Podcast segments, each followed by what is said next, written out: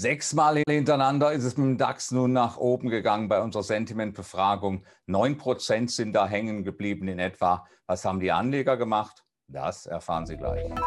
Emotionen machen Märkte. Joachim Goldberg erklärt Kursbewegungen und Schieflagen in der Börse Frankfurt Sentiment Analyse. Jeden Mittwoch als Podcast.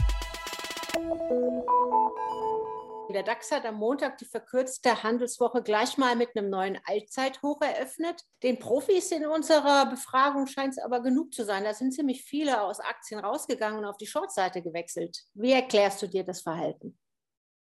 In der Tat, Edda, ich habe so ein bisschen den Eindruck, äh, man misstraut hier diesem Kursanstieg. Vielleicht geht alles zu schnell und zu stark. Und äh, da haben wir natürlich beim Börse Frankfurt Sentiment Index äh, naturgemäß, kann man schon fast sagen, bei diesem Kursanstieg, es waren eineinhalb Prozent im Wochenvergleich gewesen, haben wir einen Rückgang zu verbuchen und zwar um zwölf Punkte und zwar auf einen neuen Stand von minus sieben. Und wenn wir auf die Grafik gucken, äh, dann äh, sehen wir das nochmal ganz eindrucksvoll.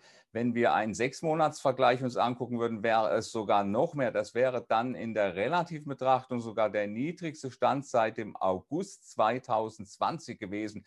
Das heißt also, hier ist auf den ersten Blick ein starker Pessimismus vorhanden, aber tatsächlich ist es eine doch überschaubare Gruppe von Marktteilnehmern, die hier ihre Position gedreht hat. Sechs Prozent aller Befragten äh, sind äh, aus dem Bullenlager raus direkt auf die Bärenseite und daher dann der negative Stand des Sentiment-Index. Die privaten Anleger haben sich dagegen fast gar nicht bewegt und sind immer noch so stimmungsmäßig nahe der Nullerlinie. Woher kommt dieser Unterschied in dem Verhalten?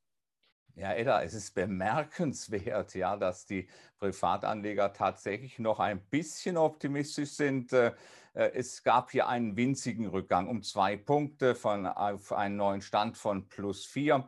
Äh, das geht jetzt schon seit vier Wochen so. Diese ganz langsamen Rückgänge beim Optimismus, der Hang zu Gewinnmitnahmen, er ist nicht vorhanden. Man hat fast äh, den Eindruck, so ein bisschen, äh, die mittelfristig orientierten Privatanleger seien zum großen Teil zu langfristig orientierten Akteuren geworden und äh, sind deswegen zögerlich. Und unterm Strich ist zumindest der deutlich gewichtigere Pessimismus der Profis. Ist das eine Stütze eher für den Markt oder wie interpretierst du das Ergebnis heute?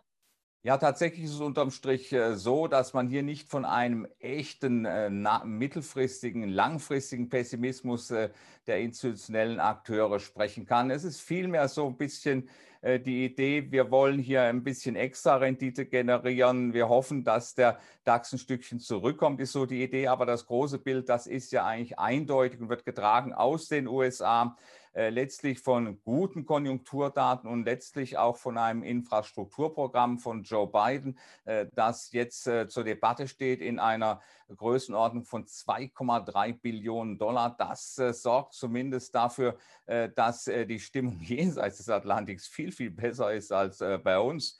Die institutionellen Investoren, die sind natürlich hier letztlich ein bisschen vorsichtig, wollen wahrscheinlich wieder einsteigen. Es ist eine kleine Gruppe von aktiven Akteuren, äh, so eben diese 6 Prozent aller Befragten, die versuchen ein bisschen an diesen Kursrückgängen extra Rendite zu generieren. Die werden wiederkommen und die, ich schätze mal, die kommen so etwa äh, bei 14.950, 14.900 Zählern an der Unterseite.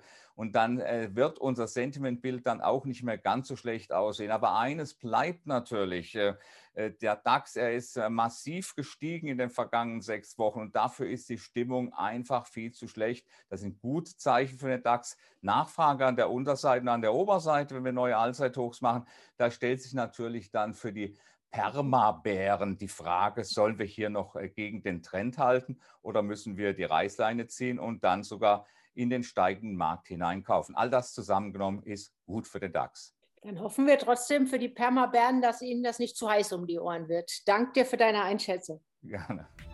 Die Börse Frankfurt Sentiment Analyse. Jeden Mittwoch als Podcast. Zum Abonnieren fast überall, wo es Podcasts gibt.